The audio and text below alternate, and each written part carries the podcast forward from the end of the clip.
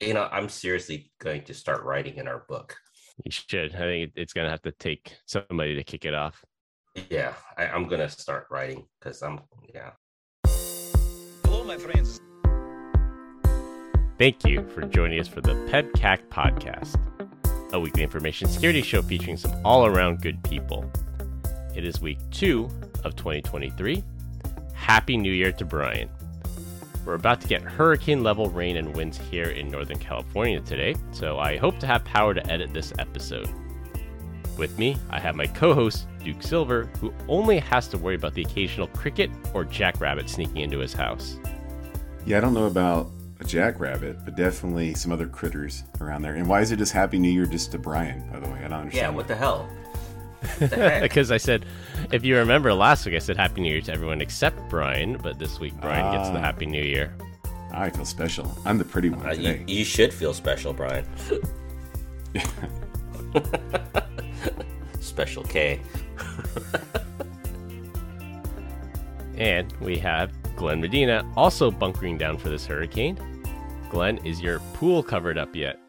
Uh, hey, uh, pool is not covered up technically. You could, but with the amount of rain that's coming down, I prefer to leave it open because if you left the pool closed and water got on top of it, it could cave in and ruin the pool cover. So the the the tendency is to have the pool open during rain.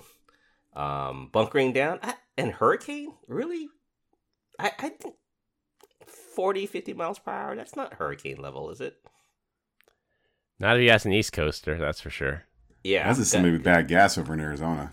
I think that's something like an Anderson Cooper, just like over over exaggeration, right? You- The guy walking at a 45 degree angle and then someone in the foreground walking by normally.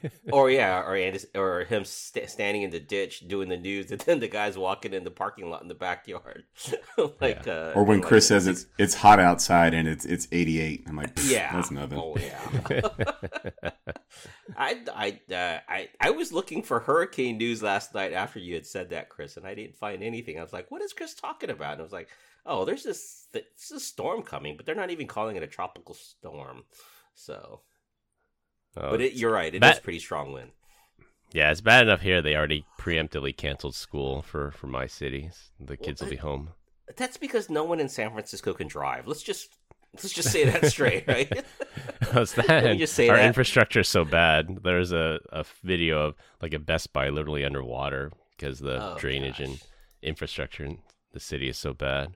yeah. Well, Chris was uh, up late last night loosening his uh, the roof shingles on his house, hoping that the hurricane will take it away with it.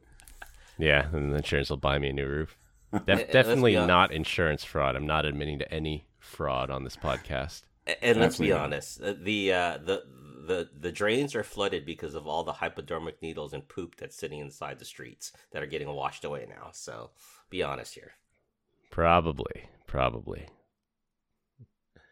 Well, no guest this week due to the nature of the topic we'll be discussing today. It's just going to be the three of us. Actually, real quick, I figured out Todd's nickname. It's Bigfoot.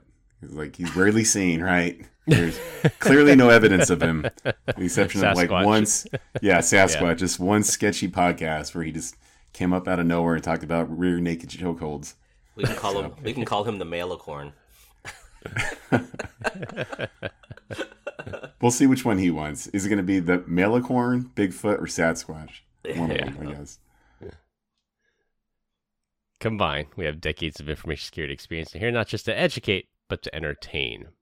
We've got one fantastic story for you today, so sit back, relax, and enjoy the show.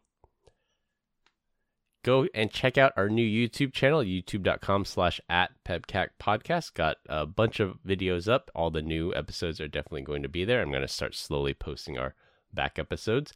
And another reminder, send us an email to podcast at chrislouie.net for the Ask Me Anything questions that we will try and answer on our 100th episode. Today, we're going to open the show with some closing the loop on eggs.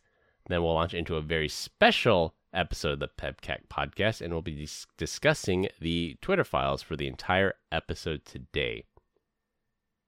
Due to the heavy nature of the topic we'll be talking about today, We're going to open with a dad joke, and you'll see why. We continue to get great comments about our dad joke of the week. Dad joke of the week. This week we have a special appearance for our dad joke. We're having family dinner last night, then out of the blue, totally unsolicited, my son whips out this zinger, and it was too cute not to use this week. I recorded it so I can play it for you. Cue the clip. What do you call a bear that has no teeth? A gummy bear. That's cute. That's a good one. Wow, wow, wow. That's awesome. Adorable. yeah. Yeah. Just out of the blue. We should get a whole bunch of views just because of that.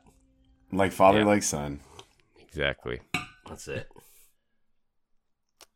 All right, closing the loop. This week, a report came out this week that the nationwide average for the price of a dozen eggs is $4.50. And no, it's not avian flu that's driving up the prices. It's energy cost, feed cost, and bird cost have soared due to inflation. I saw that last night at the uh, grocery store. It was at Safeway, and went to go grab some eggs, and it was like eight ninety nine, nine ninety nine. I'm like, what the hell? Like Chris was right. Apparently, it is expensive. I found the, everything. the off brand for like I think three ninety nine. But that's I don't think I've ever spent that kind of money for eggs before. That was only for a twelve pack. It's Yeah. milk, bread, eggs, butter. Have you guys like a stick of like a you know one box of butter is like seven bucks also.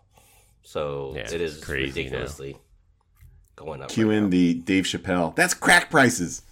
Like, wow. Makes me want to go get my own chickens, but I don't want to. I don't want to deal with chickens. So I would Wake actually you up every morning. I would consider it because uh, chickens they, they like to eat scorpions, and scorpions are a big problem in Arizona. Is there enough of them And that they can eat without having to add feed?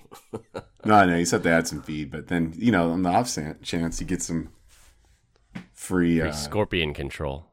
free scorpion control and free eggs. I mean that's not that bad of a deal.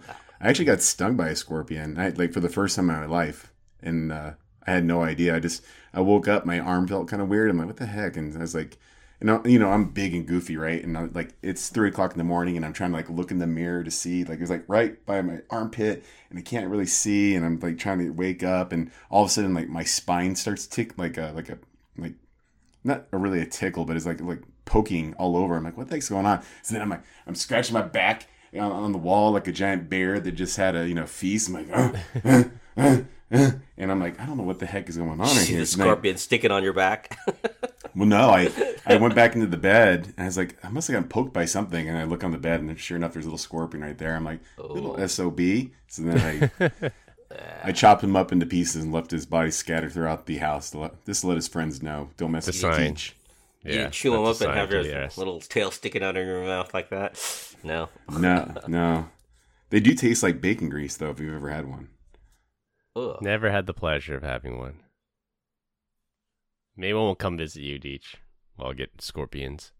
See, all oh, he needs is a black light, baby.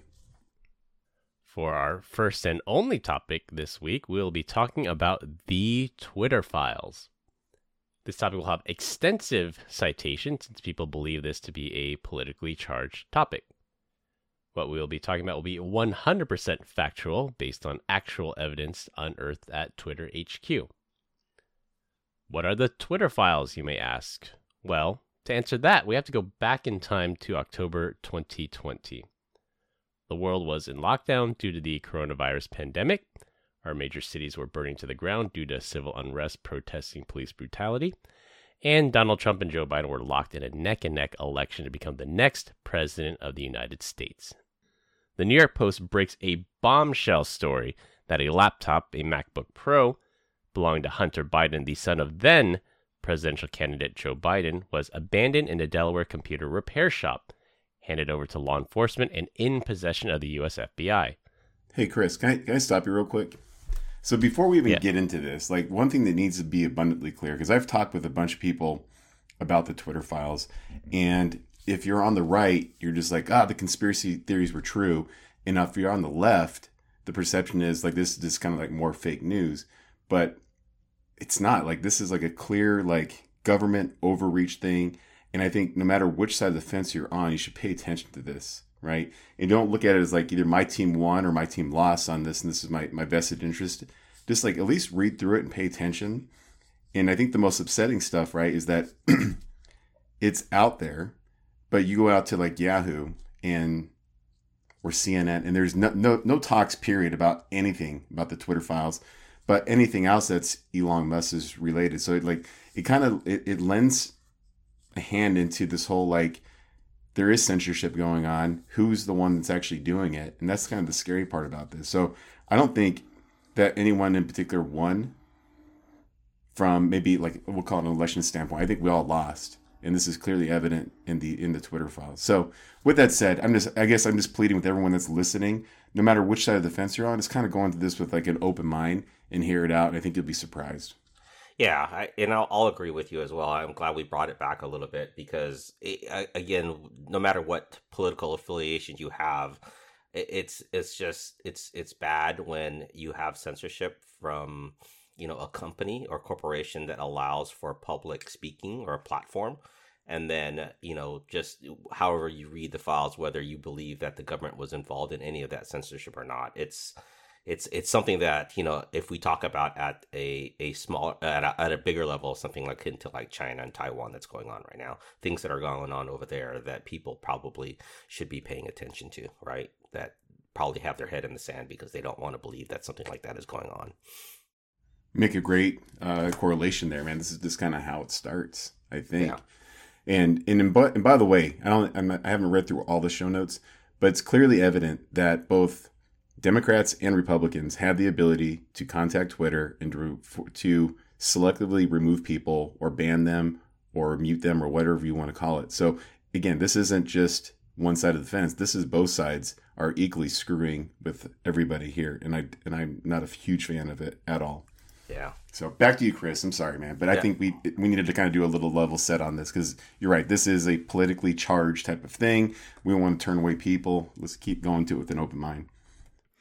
And that's one of the conclusions too. Is that just because you might feel a way and you feel like your side won, but you'll flip it on the other side. What if Twitter started banning people that were on your side for no apparent reason or with for without breaking the rules? It's there's always that saying that you want to give the people in power now certain powers, but what if your power is not in in power anymore? What if, what if your party's not in power? But th- there's that saying that if your party is in power, you want to give them all this power, give them surveillance capability, give them the, the ability to censor their political opponents.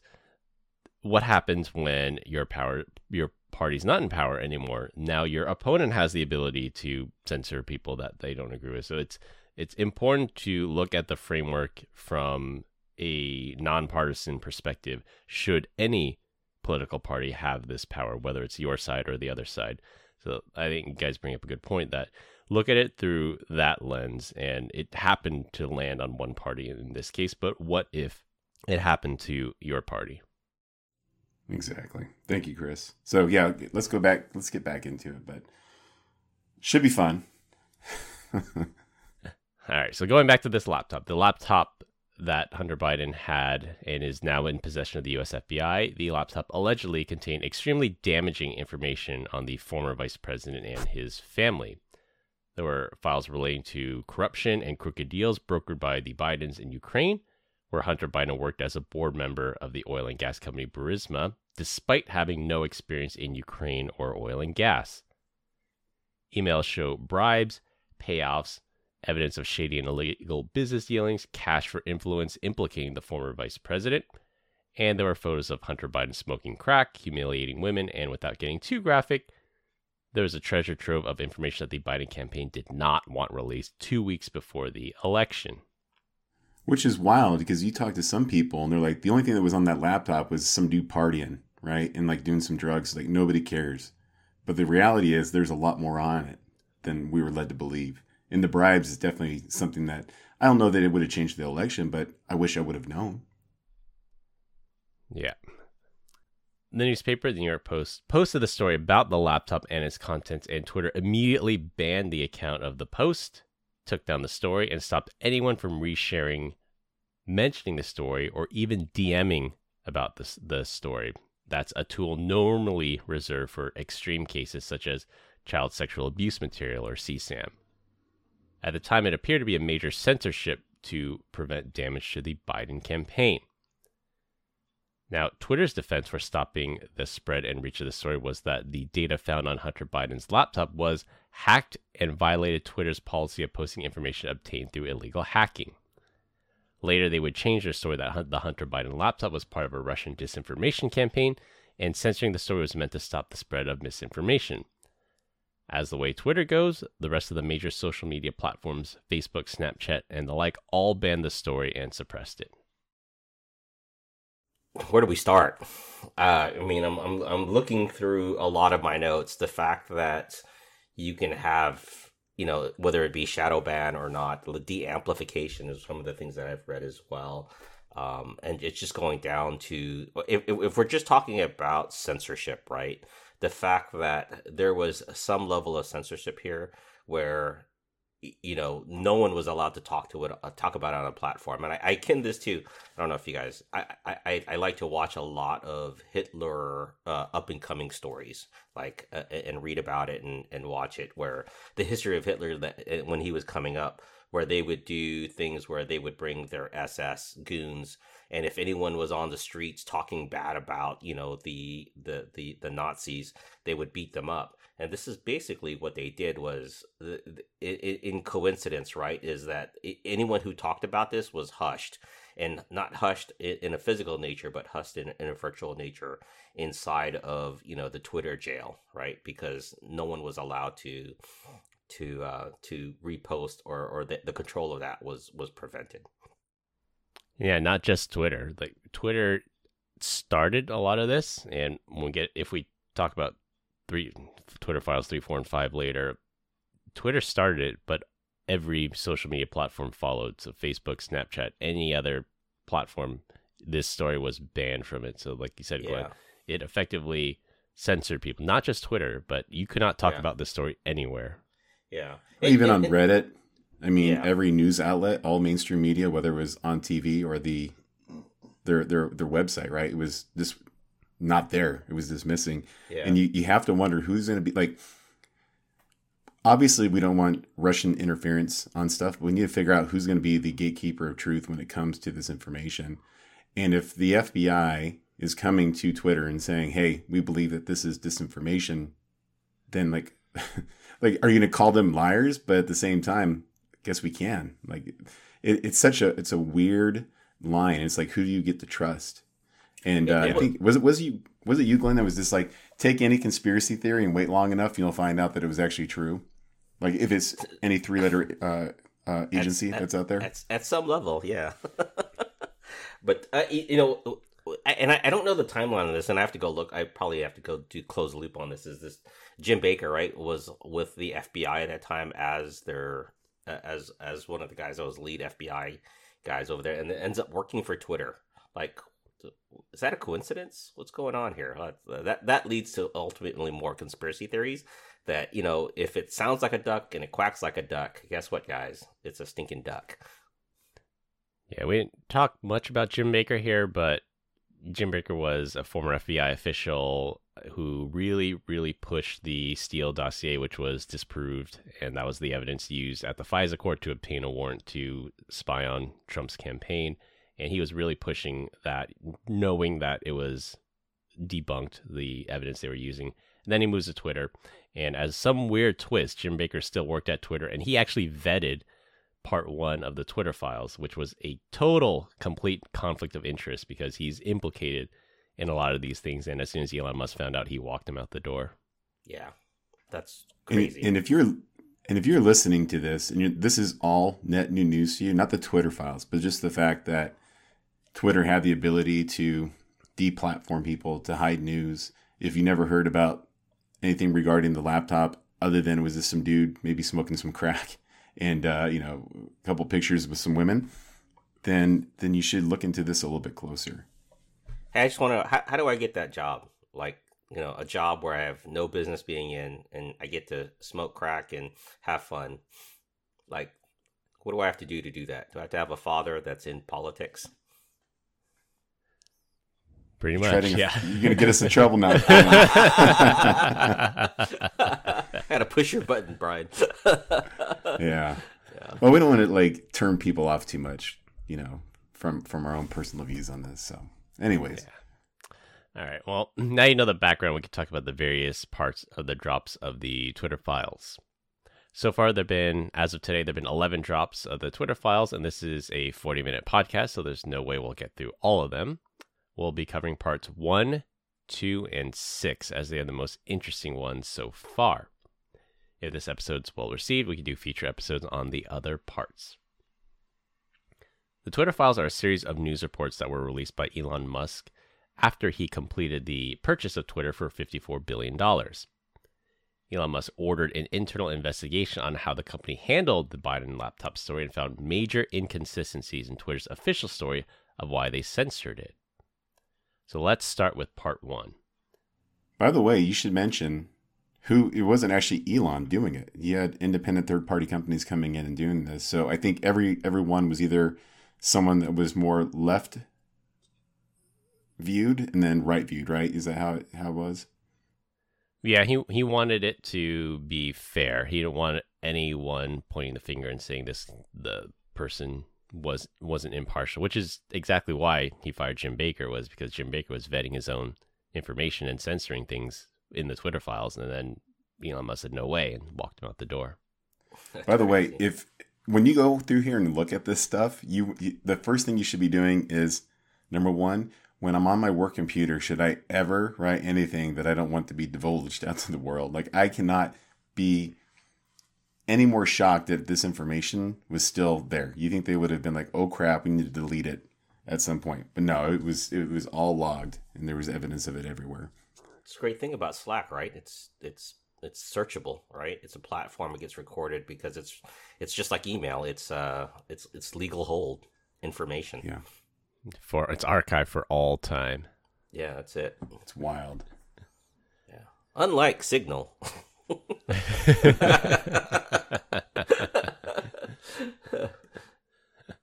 All right, for part one, part one was published by a writer, Matt Taibbi, who writes for a Substack. He is a far left reporter who wrote for a far left publication, the Rolling Stone. Yes, that Rolling Stone magazine that glorified terrorism against the U.S. by putting the Boston Marathon bomber on their front cover. I believe Elon Musk chose him for that reason, so no one could argue that he had picked a right wing publication to spin the story. The Twitter Files Part 1 outlines with ample evidence an uncomfortably cozy relationship between Twitter and one specific political party, the Democrats. There were internal emails from the DNC, which is the Democratic National Committee, to Twitter employees asking them to delete certain tweets. Both celebrities and unknowns could be removed or reviewed at the behest of a political party.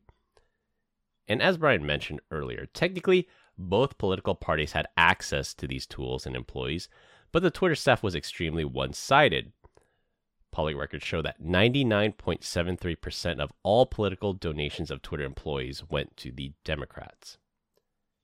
After the Biden laptop story was published, it was taken down on the grounds on their hacked material policy, but Twitter knew that would not hold up and no one wanted to go back on that decision. White House Press Secretary Kayleigh McEnany had her account suspended for even referencing this news story.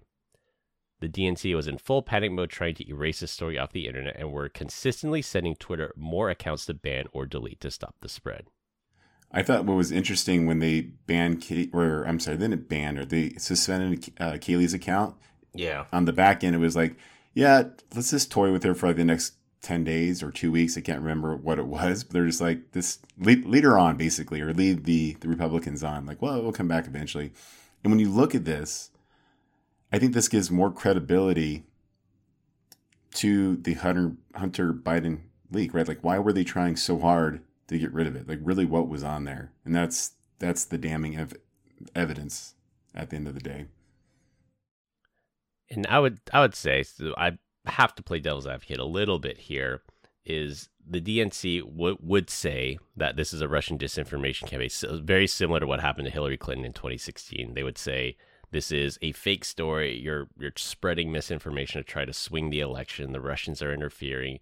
that could have been the position of the DNC at the time. We know now that that's not, but at the time, that's Yeah. what they could have spun it as to Twitter. It says you're you're swaying this election due to inform- misinformation. You got to do what you got to do to to stop it. Yeah, I, I, I get disinformation, right? Because I think we all knew that somehow, some way, Russia was interfering with the elections from the very onset, right? If you look at a lot of the data that was out there, even within Facebook or some of the other platforms, uh, but you you you've got to be able to go back and look at it and go, okay, you know, can can we can we really identify the sources and information side here? And uh, uh, you know, when I look at this, it looks like you know one in one comment they said they just freelanced it you know as one how one former employee characterized the decision of of of, of deplatforming or not yeah or deplatform or or, just um, bla- um um um shadow banning them right this is like and you go back after the excuse of hacking i mean who does that right if if cnn or any of the other major news outlets did that that it, it'd be an uproar right and maybe there is now and that's just the way we are is that people start reporting things and it's just like reading the tabloids now when i watch the news i just don't even pay attention anymore Well, they should be an uproar, but the, this information's not getting out there. yeah Period. Like no one's talking about it. It's messed up. And and, and I'm going to relate this to a recent story, at least from the from the Deech household perspective, right? So there's a there's a gentleman. I think he was a lightweight uh, kickboxer, Andrew Tate. He's pretty pretty polarizing person. You guys know what I'm talking about? yeah yeah yeah Yeah, yeah. So he, he's on Reddit video. hates him. yeah yeah so he's on video of saying like you know like when he got canceled he goes like you know i just wasted one of my three lives the first one they cancel you the second one they try to get, get you in jail and the third one they, they try to kill you and you're like oh this dude's like clearly a conspiracy theorist right then what happens he's arrested in some foreign country for human trafficking right Romania. Yeah. Romania, thank you. And from my perspective, all I want is the truth, right? Like if he did it, like if he, you know, if he actually is doing human trafficking in Romania, then like let's lock him up, right? But if this is like some sort of, you know, fabricated story that's not actually true, all I really want is the truth. Like, did he actually do this? Yes or no? Same thing with the the, the Hunter Biden la- uh, laptop or the people that are posting information, even when it's around COVID. I just want to know the truth at the end of the day. Period. That's You- all I you know, want. you, you watch a lot of these, right? You go through movies and they talk about the stories that never t- get told because the American public is not ready for that. The, what would be the damage if we had heard this beforehand? And you know what? What do they believe the damage is to the American public or the American, you know, the the, the United States itself when news like this comes out? Is it so damning that that we just go and we spiral out of control and we lose our democracy and everything just gets crazy. Well, they, they throw you into these echo chambers, right? The, the goal is to get you on the platform and to stay on there, right? Yeah. And if I put in, like, for me, I want to see conflicting information, right? I want to see the good and the bad about everything. But unfortunately, whatever I am currently eyeballing, right, is going to be the only thing that I see because it's in their best interest to keep me on that platform. So keep spoon feeding me the information that I want to see, right? Uh, and not all of the information. Please give me everything, right? Yeah. And so for these people that, it, yeah, go ahead. No, no, please, please. And that's that's the problem right? And i and i've seen this in person. So online maybe my views the stuff that i share or the things that i talk about would put me into you know left or right in one way or the other. And uh, recently i went into headquarters to do a training event um, for new hires. And there was a gentleman there that uh, he unfollowed me from from instagram probably because we're conflicting. So when i seen him I was like, hey, you know, like uh, I'm not gonna, I'm not afraid of nobody, right? I'm like, I want to show them that we can be friends. But online, on the internet, right? Like I'm in this echo chamber, and I say whatever I want. I post and I ghost, right? And then uh, like my views are my views. So we sat down, and I was like, and I can tell like he was uncomfortable just being in my presence. And I, I, I was just like, whatever. Like we're just gonna have a civil conversation. Like it doesn't like just because you believe one thing doesn't mean that we can't. And so it was my goal to figure out something that we can agree on, right? And we went back and forth on, on you name it, right? Like there was this Uh-huh. like, and on paper, like if you if you look at took a picture of me and him, be like, those guys got to be best friends. They look identical, but no, like we were just the the polar opposites in our thinking. But the one thing that we came across was some type of mu- music genre we were like, you know what, this is actually pretty good, right? And it was uh, not the country music that you would find on the radio, but there's this some kind of you know kind of country like Chris Stapleton. I think we kind of agreed on it, and I think the craziest outcome because he's very outspoken in, in in his thinking after new hire thing that we went through and we were uh, you know teaching class together. Two days after that, he followed me back on Instagram.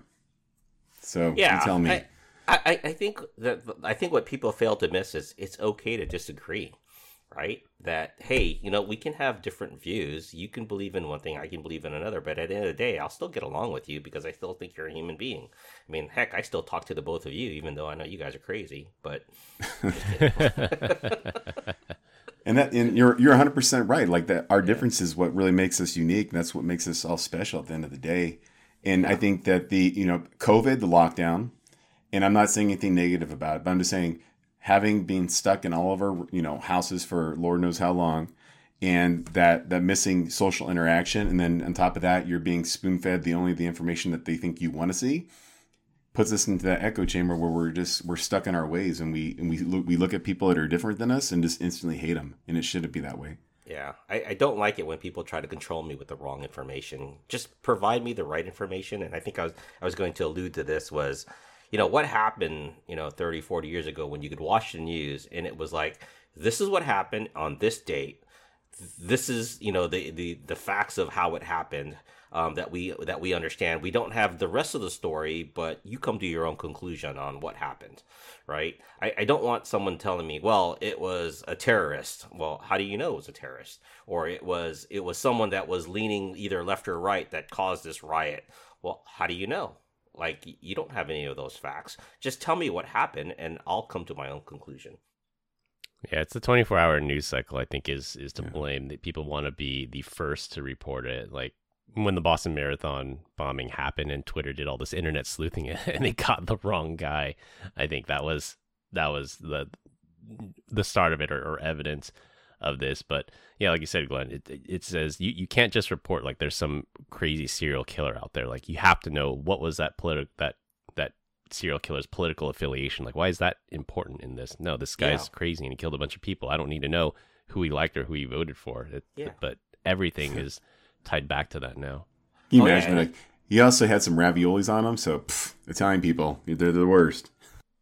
Legislature. We need legislature on the news. Maybe that's what it comes down to. Government But who's controlling who's the media. who's really to say? Maybe I'm I'm skating on thin ice here, but who's to say that the the news 30, 40 years ago was actually not being controlled? I don't know. Maybe it was a simpler time in my head because I was a kid and I didn't know any better. But I just remember there wasn't a lot of opinions back then. If there was an opinion, it was an opinion page on the newspaper that you can go read mm-hmm. about, right? But for the most part, it was like state the facts, state what's going on. The, the who, what, when, where was was how I was taught in school on how you reported something. By I the think- way, so go ahead. I'm, I'm sorry. Go ahead. I think the difference is opinion shows because you can turn tune into a news channel, CNN, Fox, MSNBC, what what have you. You can tune in, and there are news shows, and there are opinion shows. So shows like Sean Hannity, Rachel Maddow, those are opinion shows. Those are not news shows. Like Bret Baier on Fox is probably the most neutral, and he actually reports the news. He doesn't. It's not an opinion show. I think people get confused at that because I'm watching a news channel that this is reporting the news. Like it's it's actually an opinion show, and it's not presented that way. It's presented as news. I think you're you're probably you're you're more than right, right? If you if you look at those things like, but when you when you watch a weathercast, let you know, just like we opened up with earlier today, uh, Chris, it's it's it's seeing this. Hey, torrential rain's coming. It's a hurricane. It's like it's not a hurricane, you know, like by any stretch of the mean. It's just like saying, you know, like, hey, we had an earthquake in California. Then all of a sudden, everyone calls and says, hey, are you guys okay? Yeah, the earthquake was like, you know, 50 miles away from me. It had nothing to do with me. And it's, you know, it's the same thing. It's this amplification of something that's that's horrible when in reality it's like, hey, it's 50 mile an hour winds. It's going to be about two inches of rain today. Be careful out there because we know Californians can't drive. I think we can say that about every state, to be honest with you. A little bit.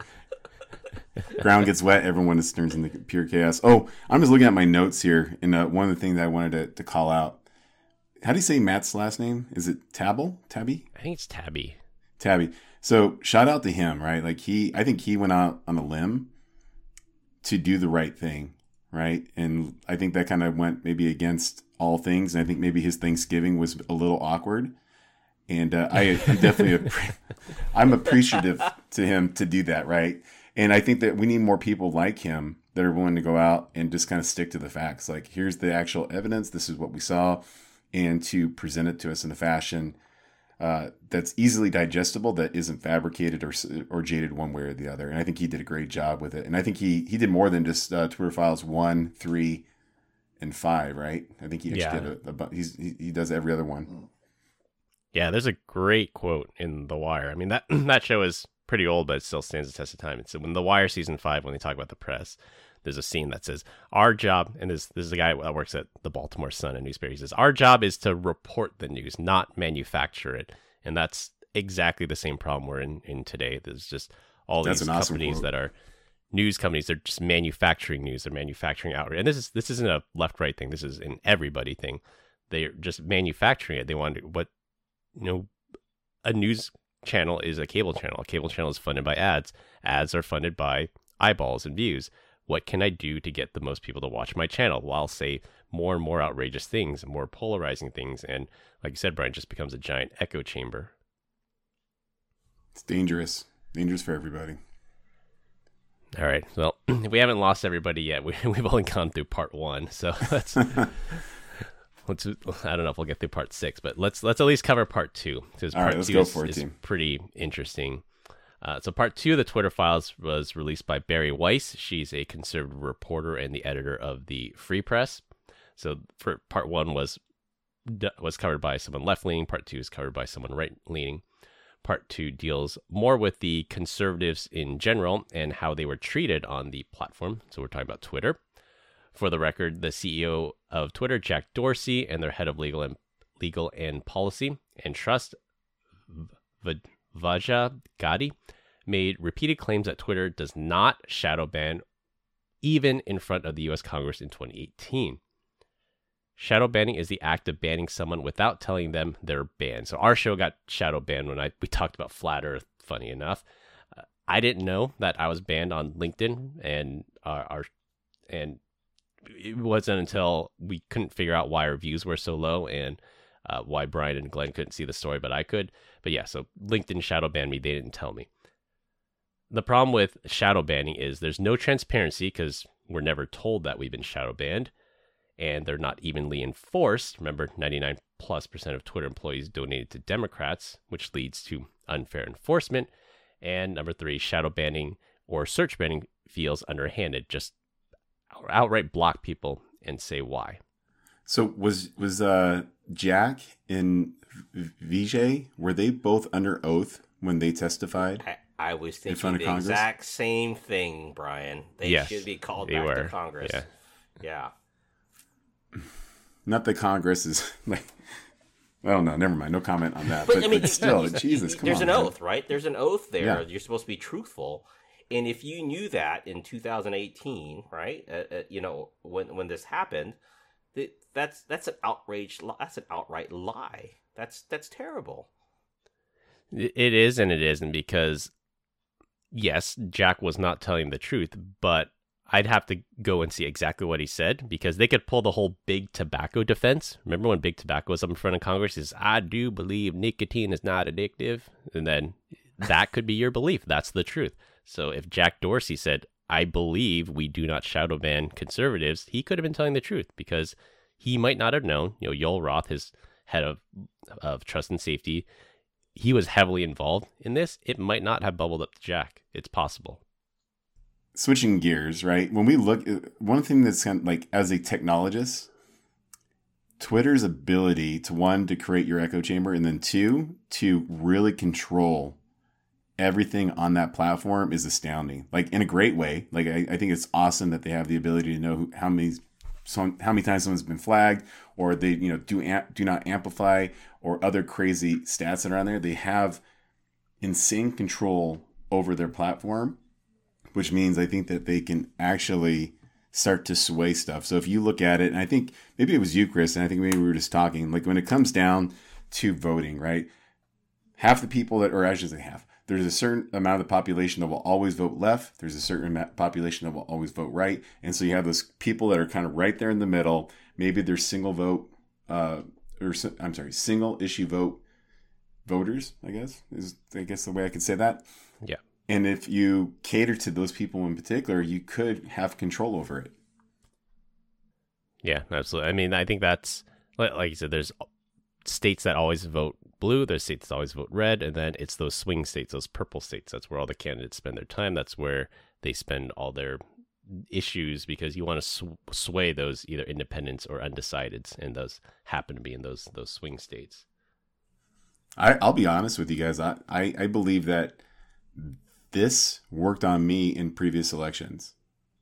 I think that I I looked at uh, you know previous candidates that and that that I voted for, and I voted for just based off of the information that I was getting. Right, I didn't do my homework, I didn't do my research on it, but I was enamored by the way that they maybe they presented. I was like, oh, you know what? Seems like a legit dude. I'm gonna vote. I'm going. My vote's going with him. Yeah, and that gets to the point of of Twitter files part 2. So Twitter employees built blacklists. They prevented disfavored tweets from trending and actively limited the visibility of entire accounts or even trending topics all in secret without informing their users. And there's a couple examples of of this happening. When there's plenty of screenshots to back them up. Everything will be linked through. One thing you brought up, Brian, was the COVID lockdown. So Stanford's Jay Bhattacharya, who argued that COVID lockdowns would harm children, and you know, a couple years after the pandemic, we have indisputable evidence that the COVID lockdowns did harm children. We had the largest drop in test scores ever recorded during the, the lockdown period. Uh, Twitter secretly placed him on a trends blacklist, which prevented his tweets from trending. So there's this guy out there. He's voicing his own opinion. He says, "I believe that COVID lockdowns are bad for kids." And Twitter just single handedly said, we're just not going to amplify that message or we're not going to allow him to trend on Twitter. And even though it was his own opinion and people are allowed to have their own opinion, but they didn't want this to trend. I'm certain. Right... Oh, I was going to say, I so I have a, I don't have a lot of friends, but my wife, she has a lot of friends, and uh, a lot of our friends, they have kids that are going back to school, and uh, younger younger generations of, of children. You know, I would say first grade to maybe junior high, middle school. And the overwhelming consensus since we've been going back to school is that, man, these kids are getting sick a lot more frequently than they ever had previous. Now, I don't know that I can say that that's true or if the COVID lockdowns outside of just bad test scores had any effect on it, but you start to wonder, like, maybe being locked up and in, you know, stuck in your house, you're not exposed to those different things that help produce antibodies for other type of illnesses, and these kids are just getting sick left and right all the time now. Yeah, not just their immune system, but child depression in, in children skyrocketed. The prescription of stimulants like ADHD medication to children skyrocketed right after these these lockdowns. There's, I believe it's indisputable that these lockdowns were bad for kids. You guys have never had Asian parents before. Lockdowns are. I most certainly did us. not. no, you can't go out. We have no money. No, you can't go out with your friends. You have to come home. so that's it. Was actually yeah, it's very close. Uh, but it, it, it's kind of I had the opposite effect, right? I mean, not necessarily. You know, my kid, my I know my kids had my my youngest had a hard time with the lockdown, but from an aspect of getting sick, it was great. I tell you what, in the last three years, I've not really gotten a cold because I'm not uh, in, in you know in front of other people per se um, or have the ability to because you know when i do go out i was wearing a mask as well right? So you know for those that wear a mask good. If you don't good. Doesn't matter right? But from an aspect it's that and the married, constant washing of your hands like, yeah, i think that's something yeah. that covid changed. Like everybody religiously washes their hands and sanitizes yeah. now which yeah. are you guys shaking hands now with people? Which we know why you know brian got covid twice is because he was licking doorknobs and not and shaking hands and licking his hands right after.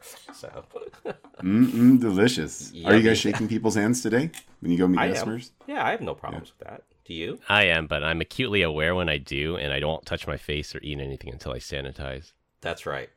That's exactly it. If, if I touch anything, like the minute I get into my car, um, I sanitize my hands. Um, when I go to the grocery store, I sanitize the shopping cart and clean my hands at the same time. So I'm the opposite. I'm like I'm a shark. I spend half my life looking for food, the other half eating it. I walk up to somebody, I have a hamburger in my hand, I put it into my left hand, shake their hand, and then put the hamburger right back in my right hand and continue eating, baby. you're that guy. I'm that guy. That's awesome, though. I mean, you you've probably built up a whole bunch of immunity at this point, right? So, yeah. Probably. All right, there's one more account I want to cover here. I don't think Yeah. we're going to get to part six today, but I, I do want to cover this because it th- this is interesting and you'll see why. One of the accounts that rose to a level of scrutiny of do not amplify or a trends blacklist was the account called Libs of TikTok. So it's a Twitter account, but it was called Libs of TikTok.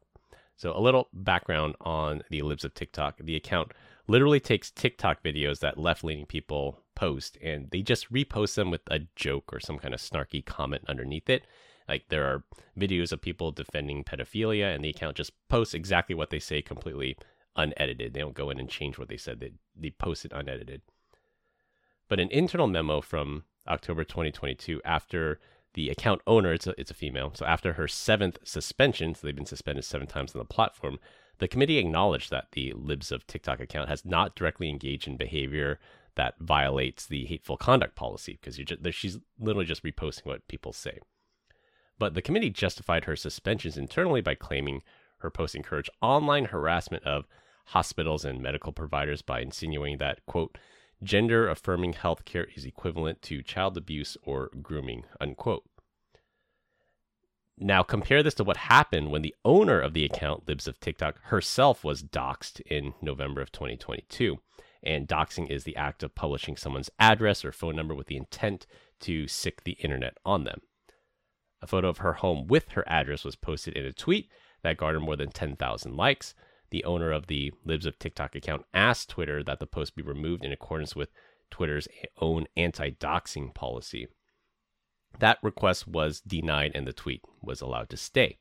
So you can clearly see the difference in enforcement when a tweet makes liberals look bad or if the tweet endangers the life of someone just making fun of liberals. Their global head of trust and safety, Yoel Roth, is quoted in internal emails and Slack messages asking staff to look for loopholes to ban conservatives on the platform who technically did not break any rules, citing, quote, civic integrity.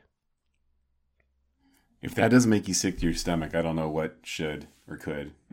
Maybe the uh, the one chip challenge, Glenn. Sorry, man. You get you get to a certain age and you just can't do it anymore. If we were like at forty, bro, I'd be with you guys all the way. I just want to live, you know, really good for twenty four hours and not feel like I'm dying. Yeah, so you can imagine, like, what if somebody posted, you know, Rachel Maddow's home address or Keith Olbermann or Don Lemon, one of these left-leaning people, like that'd be taken down in a second. But if it's somebody that the platform disagrees with, they looked at it and said, "No, there's nothing wrong here. That tweet's allowed to stand." So this person, uh, picture of their house, their home address, everything's been published online. And what do you think they are gonna do with that information? Yeah. So let's flip it, right? So had Keith Olbermann's address and a picture of his home been posted on Truth Social, right? Like the a right wing version of this, I think there'd be hell to be paid, right? And that's why we have to look at it from the lens of like, it doesn't matter what side of the fence you're on. It's like what's right is right, what's wrong is wrong. And again, like who's gonna be the arbitrator of truth? But we need somebody in there that could see past party lines and and to make great decisions all the time. Maybe it's Chat GPT. I don't know. The AI. Definitely not the Microsoft AI. For real. But I, I mean, it's just clear, even enforcement. I don't even think it's it's that. It's just even enforcement. Twitter has an anti-doxing policy. This woman was clearly doxxed. Why didn't they take it down? I agree. That it's just terrible, right? And doxing It's in even general is just not something. Yeah, that's it's just evil, right? No matter who's in Yeah. front of that. Yeah. It's So just like what's- they're hate speech policy. Like it's it's a bad thing to say kill all and then you fill in your race of choice here, no matter what side you're on. But like the phrase "kill all whites" was allowed to trend, or "kill all Jews" was allowed to trend on Twitter. But if you put any other race in there, you know, it would have got banned immediately. Just even enforcement, I think, is is the key here. Is there any substance to this being a private company and they just can just do whatever they want and we have to deal with it? That was always the defense. So that was always the defense that they are a private company that can do whatever the heck they want, and if you don't like it, build your own. And that's why there's all these right-leaning alternatives to Twitter because the left always had Twitter, Facebook, Snapchat, literally every other social media platform is left-leaning, Reddit and the like, but that's what that was always their defense. We're a private they're a private company. They can do whatever they want, which is sort of in contravention to what Jack Dorsey was spewing because he said Twitter is the new public square. Eh, people should be allowed to say whatever they want. And then there's that giant asterisk that said only if we agree with you. Yeah. And Twitter files prove it. That's not my opinion. Twitter files prove it. Yeah, they do. And I think that's one of the things that, like, again, like Elon is coming off a little polar, polar, light, polarizing lately but I think the the fundamental thing maybe it should be in the Twitter mission statement, right? Which is I am a free speech absolutist, and I believe that this should be the town square, whether I agree with you or not. Period. Like I think that's where we'd have a lot more success, and that's where I want to see it to go. That's where I would like to see it going. So let me ask you guys, and Twitter Twitter files one and two, were you? How did you feel after Chris? How did you feel after going through Twitter files one and two? In reading this? Did you feel like what what was your perception on everything? My perception after it was uh, first of all, I wasn't surprised. I wasn't surprised in the least. I tend to follow things in tech, and I'm on Twitter a lot because that's where I get a lot of these stories. Like InfoSec Twitter, I've said it before that that's the only bearable part of Twitter's InfoSec Twitter. But all big tech extremely left leaning. It didn't surprise me in the least that this was happening uh, I think I, I, like you, Brian, was surprised that this evidence was left behind. I, I guess technically they couldn't legally get rid of it. Uh, I was surprised at the that everything that the right was saying for years, and the mainstream media branded them as conspiracy theorists. That they were finally vindicated. That says yes, Twitter was engaging in some underhanded stuff to try and censor conservatives, ban these these opinions. So yeah, I, I mean, I I think the conservatives have feel felt vindicated, and I it just confirmed what I already knew was going on. So, so let me ask you also as a follow up question: What other social media site do you believe is heading down the path of doing the right thing all the time, outside of Twitter? Because I think we're getting there with Twitter. I could be wrong. You can disagree. Currently out there. Yeah. Yeah, I don't. I don't think there's I, I don't think the Twitter files changes anything. I think yeah. it's it, it's it's systemic, right? Because a lot of these companies come from Silicon Valley. Silicon Valley is in a very left leaning part of the country. Just tech in general is very left leaning, and people can't overcome their personal biases to do things like apply the rules evenly. Well, it's slippery slope, right? I mean, you control one, you try to be fair. You, it's it's whack a mole, right? And who's to say one argument is better than the other? Granted, you should have a baseline of the controls that you have in place. It's it's just it's bad. It's it's hard. This is something that's just not gonna go away and go away easily. I don't think. So do depending you, on the, think... which side you are, yeah. Yeah and again, like we keep saying left sided, but like had had Trump won, right? And then the White House is banning and suspending accounts, like you know what I mean? Like there, well, there's a lot to be said about that. I wish I wish we had the Yeah, go ahead. No, please. Please. And so do you think we have the ability or does Elon have the ability to go back and, you know, pre like 2016 to 2020 to look at all of the accounts that may have been shadow banned that would be like being pushed from the White House and that agenda. And in both cases, I still don't like it. I don't want that to happen. Period. I don't care who's in charge. I don't want that. I don't want government overreach. Period.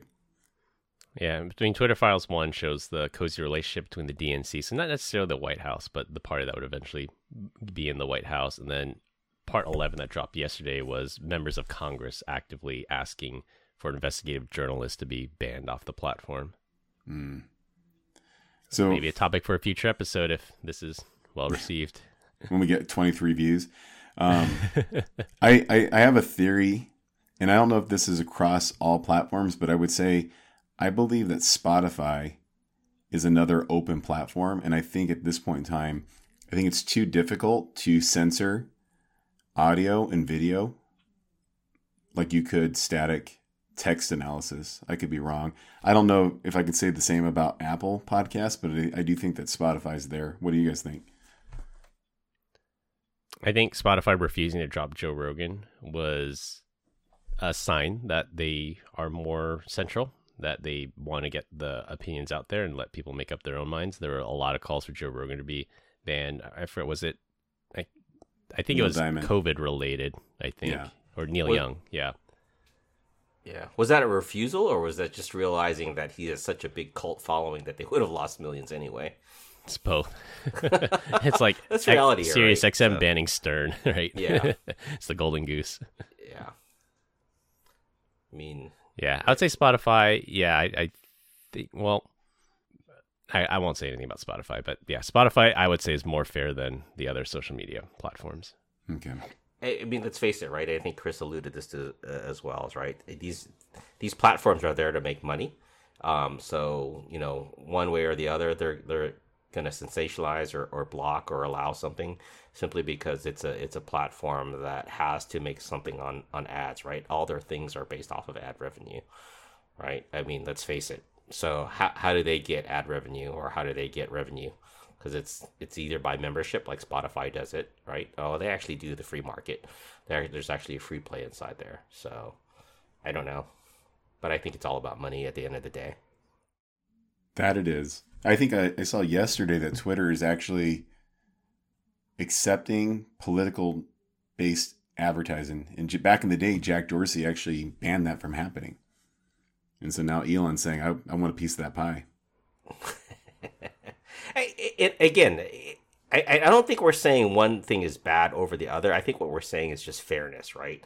Fairness to, to be able to post and not get blocked or shadow banned or put in this de-amplification or this blacklist.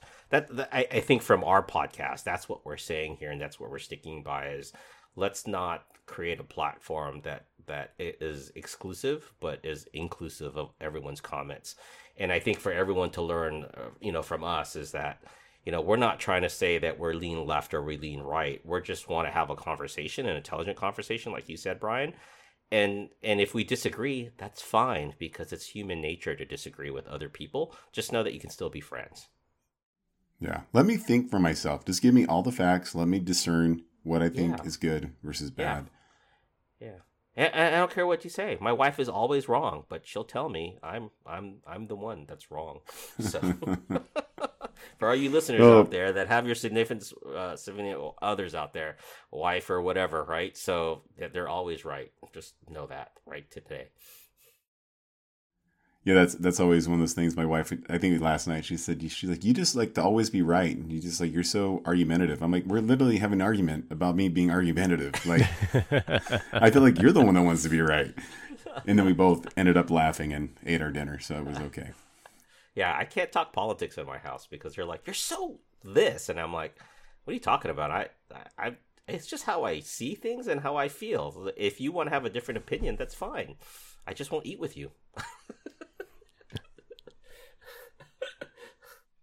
Right, coming up on an hour here, so let's wrap it up here. So to wrap things up, we have a second generation of dad joke enthusiast in the Louie family, and the Twitter files show a bias towards conservatives. Much, much more to come if we get to cover this again. Probably we'll go back to our regularly regular program next week, and we'll wait to do the next installment of this. But for now, that's all I have for this week. We hope you enjoyed this week's episode. You can find us all on LinkedIn, and links will be in the description. Follow us on Instagram at PEBCAK Podcast. Thank you to all our listeners and subscribers who rate us five stars in the iTunes Store and Spotify and left us a review. We appreciate you all spreading the word to help grow the show. The best way to find us is to search for the PEBCAK Podcast on your favorite podcast listening app. For my co-hosts Brian Deach and Glenn Medina, I'm Chris Louie. Thanks for listening. We'll see you all next weekend as always. Have a nice day. Bye, Felicia. Thanks, everyone. I would say, yeah, if anyone listened to this and it was against everything in their soul and they got something out of it, I appreciate you more than you'll ever know. You bet. Thank you for taking the time.